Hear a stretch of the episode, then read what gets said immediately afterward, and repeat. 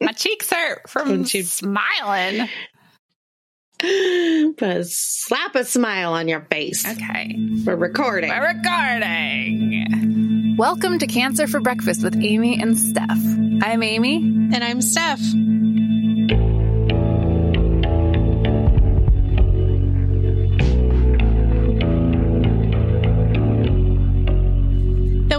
Make Cancer for Breakfast safe and comfortable for everyone, it may not be suitable for all audiences and is intended for informational and educational purposes only. It is not a substitute for medical advice, diagnosis, or treatment. We're not doctors. We didn't even go to podcasting school.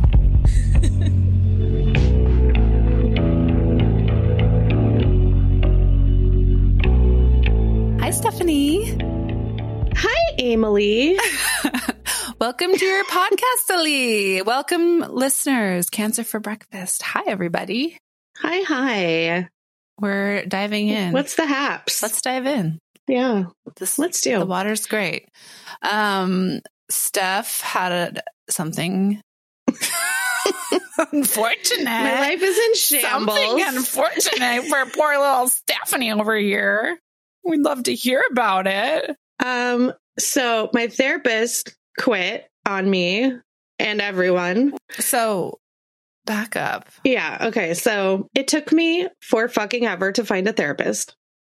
Mm-hmm. Mm-hmm. I live in rural Washington state, and the only therapist group that was contracted with my insurance locally was a Christian therapy center. Um, I'm neither Christian nor interested in Christian therapy, so that did not work for me.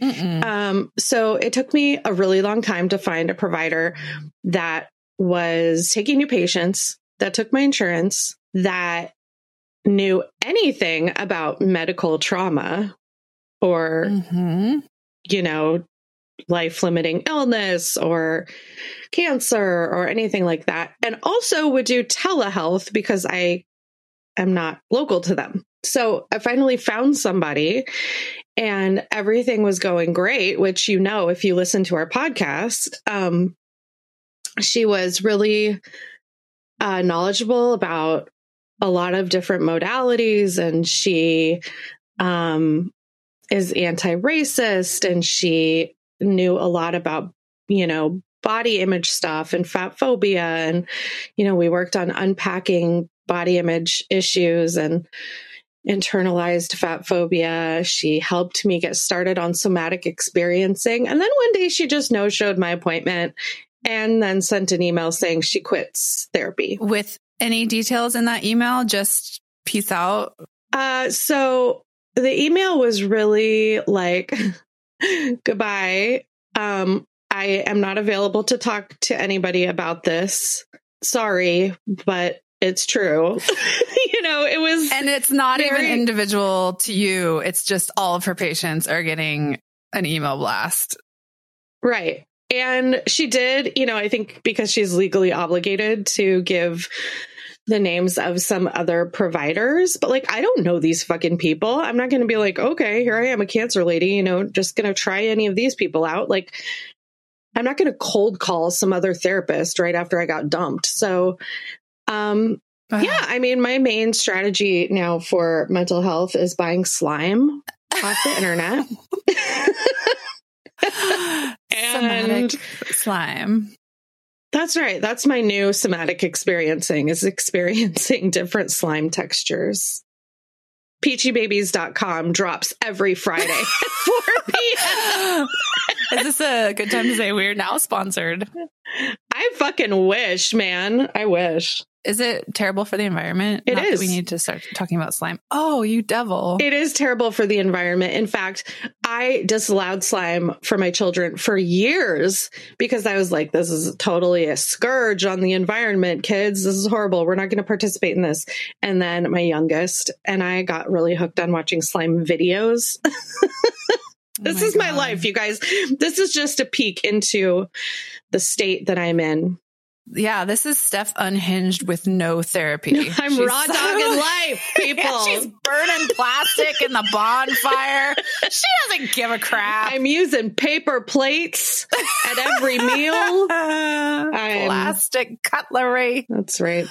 No, um, but yeah, it sucks. It's uh, going to be really damn near impossible, I think, to find another therapist that suits me. Jesus, even if you were recommended someone that you knew was wonderful, you, you know, she, she, because it's gonna be a she, let's face it. It's gonna be a she. Let's just be Let's just be honest. real here. Um, it is still so daunting to just start at the beginning. Like, Yeah, go over it all, do it's exhausting. I'm not the only one that this has happened to. You know, unfortunately, I think that I don't know. I was thinking about something my friend Chris said that's unrelated to therapy, but she was looking for somebody to help her hang wallpaper. She's an amazing photographer, by the way. Is that when you emailed her and you're like, I quit. Here's the email. I know you need help hanging wallpaper. I have to quit being your friend. Goodbye. please never contact me again. Uh, no, but she had been needing to hang this wallpaper in her studio for a really long time. And she was like, people keep volunteering and then backing out. But she said the most wonderful thing. She was like, I get it. The people who are most likely to volunteer are also the people most likely to back out because of anxiety. Why? Because I think anxious people also tend to be really empathetic people. Oh. And so we want to help, but then when the time comes, we're like, oh shit, I overcommitted or whatever, you know? Also, maybe I wonder too if you volunteer to do something that's like task oriented or something to where you'll be doing something instead of just like sitting down and drinking coffee and chatting, you know? Yeah. To have that social interaction where it's like, okay, we're going to be digging in the garden. I could, you know, right, right. doing. But anyway, I was I was thinking about that and thinking about how it seems to make sense to me that therapists would also be people with trauma and with, you know, a history of mental illness themselves. And so Can we just say that you looked at her Instagram? you wanted an answer. You're like, I wonder if she said anything online about why she has packed her bags and left us. Yeah, I mean, I was like, did somebody get arrested? Did she lose her license? Like, Yeah. are my medical records safe? I don't know. Is she writing a book about me? but no, I did find her on Instagram and I, you know, like whatever. I'm trying to be empathetic because I am a human person and she's a human person. And it does seem like she's going through something, but, But she also said I- that the reason she went into psychology is to help people because she had such a heavy load on her and so much trauma that she wanted to go help Yeah. people. And then now she's leaving because she has trauma. I know. I just feel like people need to work out their shit before they take on a full slate of patients that rely on them. Yes. It's criminal and it's irresponsible. Yeah.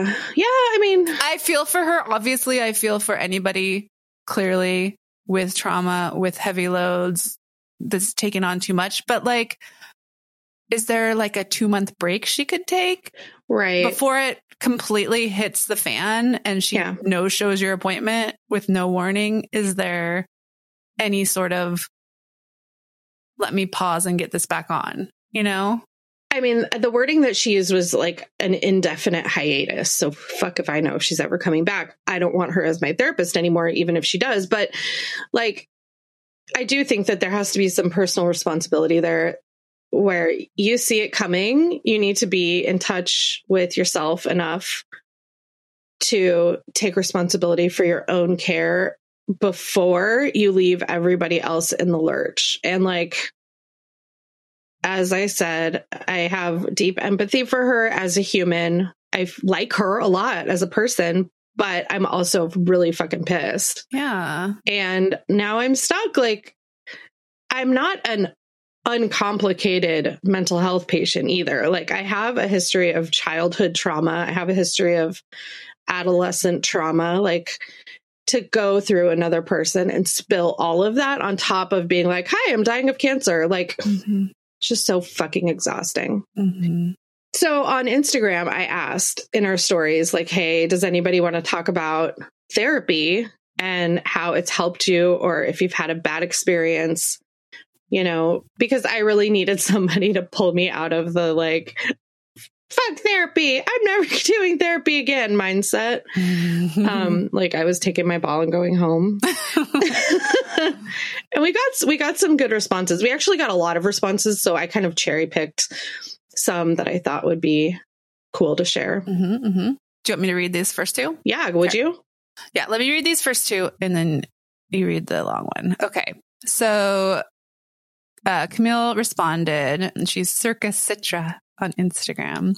Um, she says, finding the right therapist can also be so exhausting. Having to spill, oh my gosh, exactly what you were just saying. Having to spill your guts to someone just to not feel a connection and have to start all over again.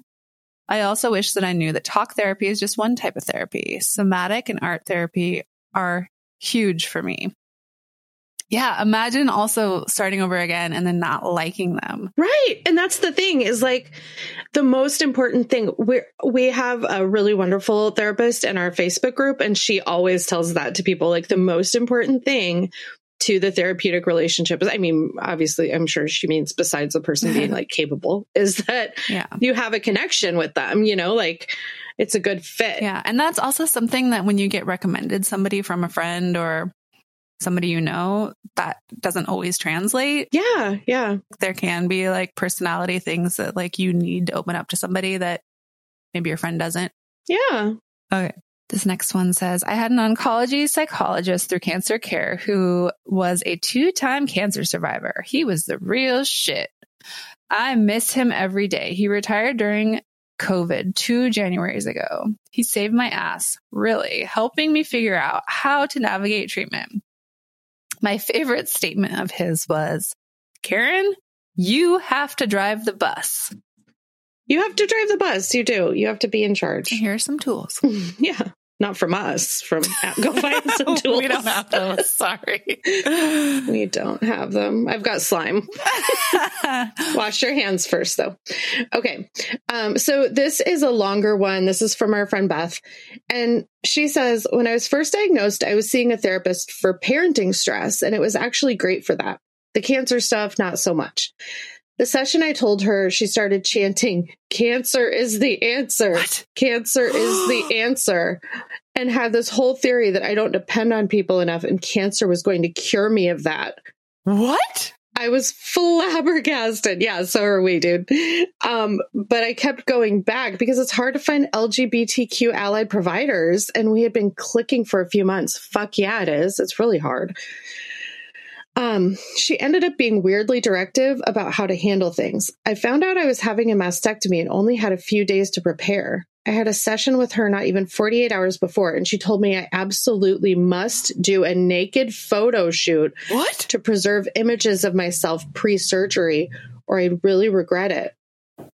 Which, when I was scrambling to cover childcare and meals and surgery requirements, was not the space I was in at all. She also told me when I struggled about reconstruction that I knew that I needed to get DIEP flap, that people who stayed flat weren't really in touch with their bodies. What? I didn't get it because of her, but it was hard to separate out those thoughts from my own feelings. I don't know how I would feel if I'd stayed flat, but I've regretted DIEP flap a lot for me personally. Wow. Whoa. Give me this person's phone number. I just want to talk. yeah, this is rough. See, everybody brings their own shit. Therapists too. Yeah. Cancer is the answer. Oh my God. Okay. So she goes on. I tried other therapists and usually just got overwhelmed blank stares. One told me we had to start with my earliest childhood traumas and work up to cancer. So I tried that. It was a long mess and we never got to the cancer stuff. Months later, right before we ended, literally never having spoken about cancer, she told me she hoped I'd stop choosing to see myself as a cancer survivor and that I was choosing to put myself in the victim role by doing so. So, Not lots of good experiences until my current therapist. She doesn't specialize in medical stuff, but she's simply willing to listen, validate, and offer the unconditional support that helps in most of life's situations. She said, I'm really honored to be here and help hold you together right now. And even though she can't do anything but say that, it was so different than my other experiences. It just meant so much to me. We did an inner peaceful place meditation, and they're so cheesy, but it totally helped. I'm thankful for the therapists who get it and don't understand why there aren't more. It doesn't seem to be that big of an ask. Like specializing in medical trauma would be nice, but why can't more therapists just sit with the mm. feelings of a cancer scare or cancer diagnosis? I feel like they should, considering it seems like almost everyone I know has cancer or has a close person with cancer, and half those people, the cancer people, are young slash have other complicating factors. Yeah, I mean, all of this is wild, but it's also like it's shocking to, to us to hear it like said out loud, but I'm not surprised at all mm-hmm. that she mm-hmm. experienced that in therapy because therapists are just people and a lot of people are really stupid about cancer. Oh my God, cancer is the answer. What in the hell? Right? Can you imagine? Do you think that person like went home and was like, babe, do you think I should have um, chanted cancer as the answer? Do you think that was I mean, like, it rhymed, so I just kind of couldn't let that go when I, you know, had figured out the rhyme. It was sort of she didn't seem to love it, but maybe I don't know. I'm sure it's fine. uh man. Wild ass stuff here. Yeah. Well, you still have a therapist. Oh, yeah, I do. And I'm not trying to rub that in your face. I feel must be nice. I do. In solidarity with you, I am now stopping seeing her four times or every week, I guess. And I'm seeing her every other week just so that I don't get Ooh. too therapied if you're not getting any. high on therapy. No, I did. I cut it back because I just feel like I'm in a pretty good spot with things. And, you know, I mean, we always find things to talk about, but oftentimes I go in thinking, I don't know what the heck I'm going to talk about today. Yeah. And also, Amy, though, here's here's the thing too is you've made some really amazing positive changes in your life that I want to applaud you for. And I think that that has to be helping too, helping your frame of mind. Like, mm-hmm. I love to see you, you know, investing in yourself. And yeah. Anyway, I'm really proud of you and I'm so glad that now you're now you're totally cured. Congrats. Thank you. um I do feel a little bit like you know, doing this podcast is interesting because, you know, as somebody who's now been out of treatment for almost three years, is that what it will be this summer?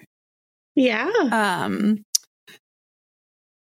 it is kind of that thing where it's like, it doesn't go away, but it becomes more livable. And like the fact that we have listeners who have been with us for the same amount of time that like we're going through treatment when we first started and and now are you know in their survivorship yeah. mode or whatnot right. like i don't know if i feel a not responsibility because i don't like whatever but like i just feel like if i can move forward a bit and still talk about it and still be a part of this but not be so just like consumed by it, consumed and defined by essentially what is fear, right? Because it's yeah, not, yeah. Then hopefully people who are new in it and are listening aren't saying, Oh my God, that bitch is three years out and she's still talking like this. And I'm like, just, you know, like if I'm talking like yeah. her, you know, so it's like, it does get better. It does get better. It can get better. Right. Right. I think it's so important for people to see it. And that also it happened for you with some hard work and you're a normal person, you know, like I think that your experience of taking time to process and deal with everything you went through obviously is an ongoing thing too. It's not like you're totally done processing it, but I think more people than not will have a similar experience when they go through cancer and you know they're a number of years out, it's still going to be something that was defining for a period of your life and may continue to be defining for you. And that's okay. Like, you don't have to get over it. We would like it if you would be able to function, Mhm. you know, and not constantly live in fear. But Amy, you've shown like really steady progress. And I think you don't give yourself enough credit for that. You know, like you're not a scared little bunny muffin that, you know, you were when I found you when you were a year out from your diagnosis. I still like couldn't Google things. I was always like, nope, nope. You have to vet it for Yeah. me. You have to read it. It might say, so, you know. Now I'm like, just I'll read anything at any given moment. yeah. I'm like, hmm, that's interesting. Yeah. Well, thanks. Hey, no problem. Is this where you, is this the last time I'm going to hear from you? Are you going to ghost me too? Here's the phone number to some other podcasters. I'm going to get the email. um, no, Damn you. I'm, I'm in it for the long haul, baby. Um, can I read a letter? Yeah. And then we'll move on into Ratsies. Yeah, let's do it. Okay, so this letter is a response letter from we read um something from this woman Liliana. Do it did we say her name last time? Is it okay to use her name? Oh, I bet it is. Okay. I think it's fine. All right. Well, she's who wrote about her 70 something Italian mother whose um, surgeon said she needed to lose weight Mhm. before before receiving life-saving health care. Um, so anyways, she writes back and she says, thank you so much for reading my letter. Uh, thank you for the support and the kind words. I just wanted to share some potentially rats worth material that I happened upon on the subject of fat tissue and cancer. Fun fact. Organ surrounding fat might even be protective to the organs in question. And the reason why some fat cancer patients fare better than thin ones. It seems like the chicken and the egg relationship between fatness and survival may still need to be determined. But I find it fascinating. And by that, I mean infuriating. That doctors are always saying some thin people are thin because of underlying diseases, confounding the relationship between weight and survival. And never some fat people are fat because of underlying diseases, confounding the relationship between weight and survival. Mm-hmm. More on this topic in the words of the Maintenance Phase podcast by Aubrey Gordon and Michael Hobbs. Do you know of it? Yes, we do. Yes, we do. I sometimes, I love this. I sometimes fantasize that you all are friends and that you will do a crossover episode sometime soon. Sending hugs, Liliana. Oh my gosh. We love that podcast. Yeah, I Maintenance phase. I love maintenance phase. I love Aubrey Gordon. She is your fat friend. Um, that's her moniker. I um, really wish we were friends with them. That would be cool. From your lips to God's ears. Call us, Call us. Aubrey, Michael. Yeah, I mean, It's a great podcast. it is a great podcast. And what Liliana says is totally true. Oh, and we've said this before. If you're fat, it's because of a moral failing, right? It's because you can't stop shoving cheeseburgers in your mouth. It's not Mhm. because of an underlying health issue. But if you're thin, it's like, oh, God, that's not your fault. Mm-hmm. It's just your metabolism. Yep. And interestingly, there is some research that suggests a lot of cancer is m- metabolic. You know, it's a metabolic disorder. So I don't know. I think that it's true what she says that a lot more research is needed, but we have to get over this hurdle that keeps fat people marginalized and out of research. Mm-hmm. And I don't, I'm not trying to like compare race and weight or anything, but because obviously, like in particular, Black people have much poorer outcomes due to the remaining and thriving, unfortunately, racism in our institutions, our health institutions, our science institutions, everything.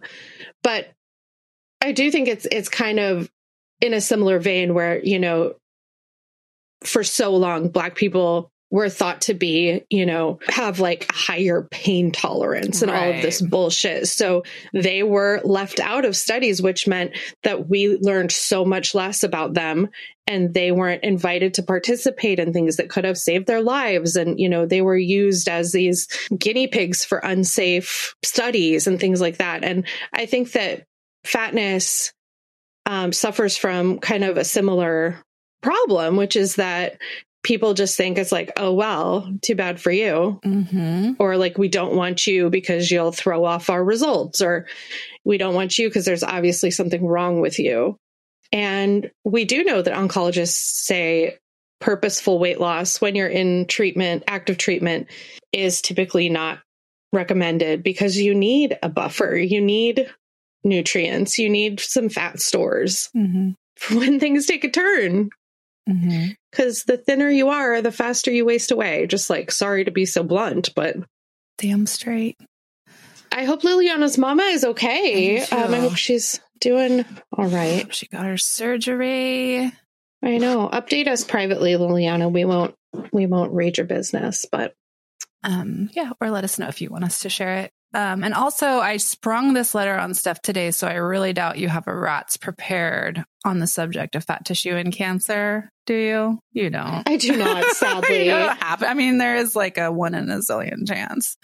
I've gone through a lot of um, radiation and you know lots of machines, but sadly, it has not made me psychic yet. Damn. Um, I will blame your therapist. Some, it's got to be her fault. I think so. everything's her fault today. Safe to say. Safe to say. Um, but can we say that we will do a rats on that coming up sometime? Hell yeah. Yeah, I would love to. Love to hear that. All right. You want to hear my rats? Yes.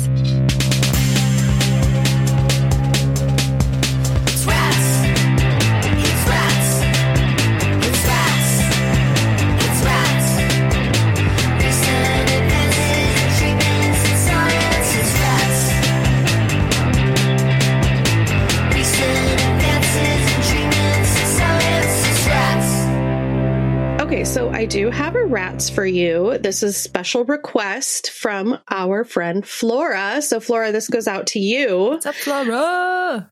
And I don't know if all of our listeners are dialed in to this kind of media, but famous woman Maria Menounos has been doing the media circuit about her pancreatic cancer. Oh, yes. And um I find the way that it's being spun to be pretty inflammatory, I think. or maybe not even inflammatory, but just very dramatic because it says stuff like Maria Menounos reveals pancreatic cancer diagnosis while expecting baby. With a baby on the way. With a baby on the way. Exclusive. Right. Um and okay, sure. Those things are both technically true, Okay. but I feel as does our pal Flora and not coincidentally as does the major pancreatic cancer foundation in the United States that Maria Menounos should have been a little bit more specific when she said she had pancreatic cancer because what she really has or had is something called pancreatic neuroendocrine tumors. Okay. And that's a very different thing than the pancreatic cancer we know and hate as the absolutely devastating diagnosis that very few people survive. That killed my grandfather. Yeah, killed my friend. It's it's a horrible horrible diagnosis. Pancreatic cancer is very hard to detect early and usually it's undetected until you are metastatic and it is incurable. The overall survival um, is is dismal, very dismal for pancreatic cancer as we know it. Um, but pancreatic neuroendocrine tumors are a totally different beast. Basically, um, treatment for pancreatic neuroendocrine tumor is very different. Usually, the main option is surgery. Uh, the tumor is usually confined to the pancreas, Mm-hmm. and the tumor is usually resectable. That means they can take out the pancreas and oftentimes the spleen. Um, if the cancer affects the head of the pancreas, you might have to get a Whipple procedure, which involves removing the cancer and um, either part or most of your pancreas. Uh, there's also a radioactive injection situation called PRRT that some people go through. There's also targeted therapy, kind of similar to what I take, the abemaciclib. Um, there's uh, radio frequency ablation, and in very few situations, doctors might recommend chemotherapy, but typically it's not needed for this PNET cancer. Um, it's much more survivable. The survival rates are, I want to say, 10 times that of what tradi- traditional, I don't know, quote unquote, pancreatic cancer is. And Maria Menounos does not distinguish between pancreatic cancer and this PNET that she has gone through, which no doubt is a horrible experience, right? Mm-hmm. But unfortunately, for people with PNET, it seems like they feel that their cancer is understudied, underfunded because people don't make this distinction often enough. Right. And pancreatic cancer itself, because it is so devastating, gets a lot of funding, a lot of research, Mhm. a lot of, you know, races for the cure and Right. all, all kinds of stuff. So it must really suck to have one of these rare cancers and see an opportunity for people to talk about it and that not happen. Apparently, PNET is also what Steve Jobs had. Okay.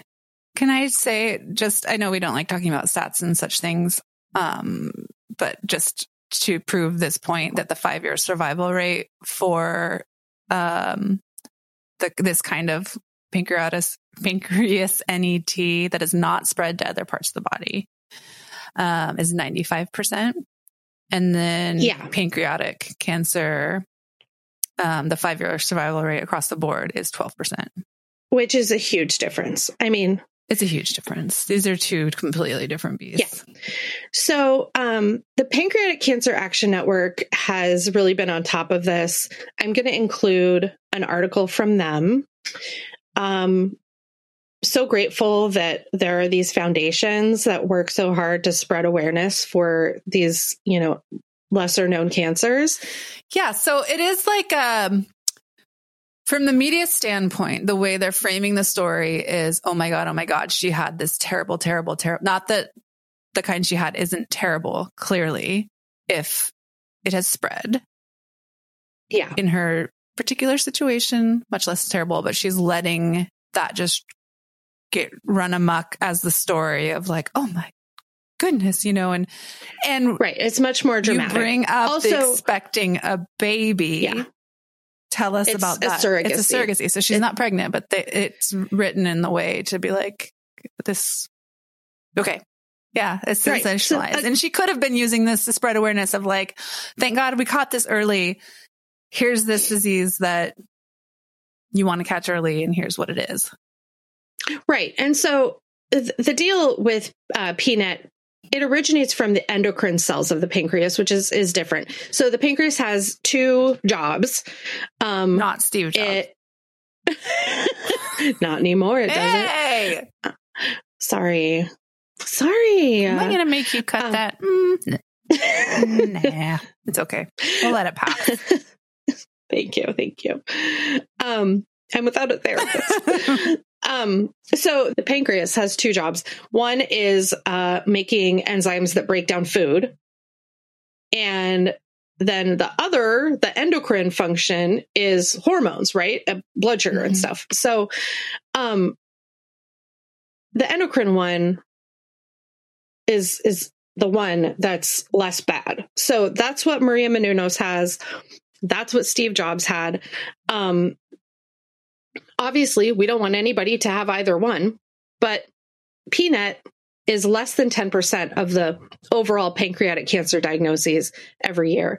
Um, and yes, Maria Menounos credits her amazing uh, surgery only, no chemo recovery to early detection. But the fact of the matter is the early detection for all, all pancreatic cancers is really very hard to accomplish. So, um, I'm going to share all of these articles from the Pancreatic Cancer Action Network, um, other organizations that tell you how you can make sure if you have a family history of any of these kinds of cancers.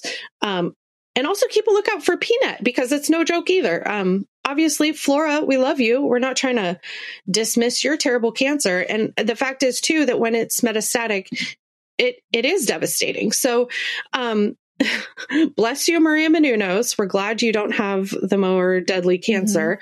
But I also think you may be trying to spin this because you've got a podcast out. So, um, who am I to talk? Because I have a podcast too. But, and I'm using my cancer to promote my podcast. But, um, You're gonna get a job Yeah. on E if you keep talking. oh my God, I wish. Could you imagine? I'll get some like lip filler. I'll get some ex- hair extensions. yeah. Moving on up, baby. Who needs therapy? So, um, anyway, big difference between PNET and pancreatic cancer proper. Big difference between expecting a baby and With being pregnant with a A baby. cancer diagnosis going through your body. Yeah. But let's be honest here. Mhm. Honesty and reporting, please, Maria Menounos. That's what we strive It for. happens all the time, though. All the time with any famous person. It's being It does, reported. We should get a job being the fact checkers for any article. like seriously, if we just had Yeah. like five large publications, just anytime they're going to write about cancer, just send it to us to where we can be like, oh, sure, I don't mind if people want to exploit cancer to a greater end, like, but, but I, I want that greater end to be more research, driving funding to yeah, understudied cancers and things like that, not like trying to hawk snake oil and stuff. So I don't know. Kind of bummed on that one. And um, I know some of our listeners, including Flora, were bummed on that PNET oversight also. So anyway, I'm gonna give you guys the opportunity to learn more about PNET and give some money to the Pancreatic Cancer Action Network if you feel like it. Um, obviously, if you're a cancer person, you don't have to do that, but solicit your friends and neighbors. Um, and yeah, let's let's try to make sure that we're holding our media accountable for reporting correctly on cancer because it really hurts people when they don't. yeah. Bada bing, bada boom. That's right. Uh, send us your letters. hmm Why don't you? We're all caught up on letters, I think. If you haven't heard a letter that you wrote us and we haven't read it, Yeah, send it again. Send it again or email us, tap us on the shoulder, because that must have been our mistake. Especially because we lost our Instagram, you know, our old Instagram. So if you sent a letter like to us there or something, we didn't get it.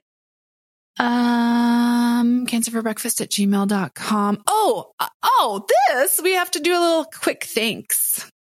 We have new Patreon, Pa- Patreon, um, named Maria Menounos. No, where did this go? Um, well, first we have a new Buy Me a Coffee, Jess Solmer. Babe, Did you know? Did you know? I didn't know. Um, we have a new patron as well.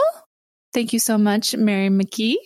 Thanks, Mary. Hey, Patreon people. You, I. I am rolling out a newsletter. I'm just going to fucking say it. I'm rolling out a newsletter Oh, Snap. for Patreon subscribers. Um, Become a patron. Yeah. Patron. One- Patron? patron, What do they say? I, I just don't know. Patron. patron. I think they want you to say Patreon or It's actually spelled patron. And I just noticed. That's why I started questioning. Okay. Well, anyway, I'm rolling out a newsletter once a month. Um, I'm going to include some stuff about the rats that I covered, some extra little tidbits. Can we give it to our buy me a coffees too? That's what I'm wondering. If you are a buy me a coffee person every month, we're going to figure that out because obviously you deserve it too. Um, so maybe we'll, We'll just figure it out. Yeah, we'll figure it out. So anyway, it's easiest to start um, with uh, Patreon. So send us an email if you're a buy me a coffee person and you want in on the newsletter too. Um, hopefully, it'll get better and better as the months go by. But um, look for it in your email boxes. Yeah. Have a great day. Yeah. Love you guys.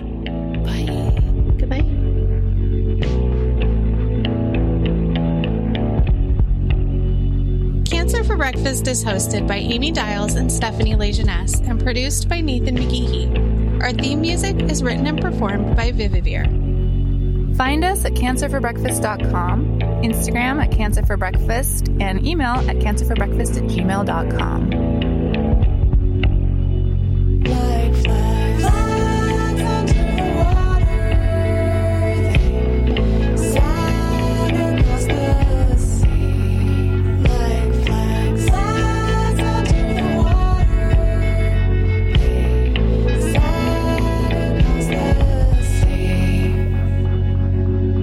Thanks so much for listening. Thanks for listening.